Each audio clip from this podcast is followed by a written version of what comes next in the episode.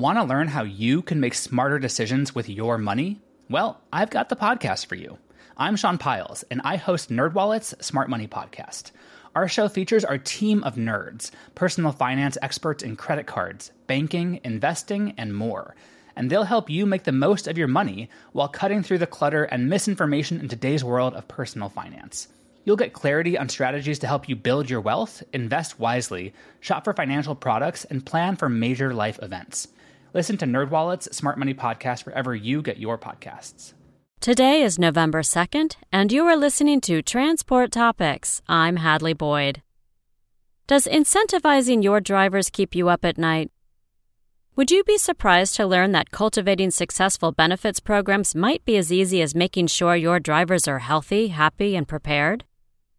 In our latest installment of Road Signs podcast, host Michael Freeze takes a look at the surprising ways trucking companies are building strong, resilient cultures and attracting talent that stays. Tune in at ttn.ws/rs44. Now let's dive into today's top stories. Legislation that aims to promote the adoption of new technologies throughout the country's transportation networks was recently introduced in the U.S. House of Representatives. The Strengthening Methods to Advance Research and Technology, or SMART Act, introduced by Representative Troy Balderson, would aim to advance innovation, efficiency, and new safety programs across transportation corridors. Specifically, the bill would authorize several programs at the U.S. Department of Transportation pertaining to advanced technologies, connected vehicles, automated driving systems, and digital construction management systems. Rural areas would be covered under the bill, according to background provided by the Congressman's office. Last week included two significant announcements from Daimler Truck AG regarding efforts to acquire and develop autonomous technology. On Tuesday, the truck maker announced it would develop a version of its heavy duty Freightliner Cascadia model with self driving capabilities provided by Alphabet subsidiary Waymo. Then on Friday, Daimler Truck said it would take a minority stake in LiDAR developer Luminar Technologies. The self driving development space has been an active one for the company over the last two years. At CES in January 2019, Daimler said it had aspirations to reach Level 4 automated driving within the next decade.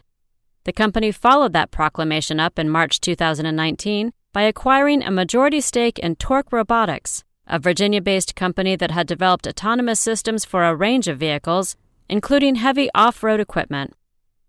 New York Governor Andrew Cuomo announced last week that construction has begun on a project to create a continuous auxiliary lane on a portion of the Staten Island Expressway.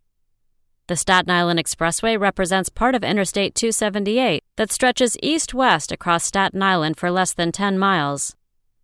In its entirety, I 278 runs for about 35 miles, linking Linden, New Jersey to the Bronx, New York. The project is meant to reduce congestion and improve safety on a westbound portion of the expressway in Staten Island. It's scheduled for completion in spring 2021. That's all for today.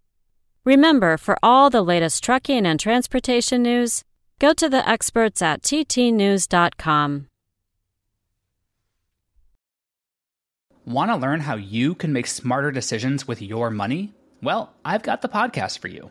I'm Sean Pyles, and I host NerdWallet's Smart Money Podcast. Our show features our team of nerds, personal finance experts in credit cards, banking, investing, and more. And they'll help you make the most of your money while cutting through the clutter and misinformation in today's world of personal finance. You'll get clarity on strategies to help you build your wealth, invest wisely, shop for financial products, and plan for major life events. Listen to NerdWallet's Smart Money Podcast wherever you get your podcasts.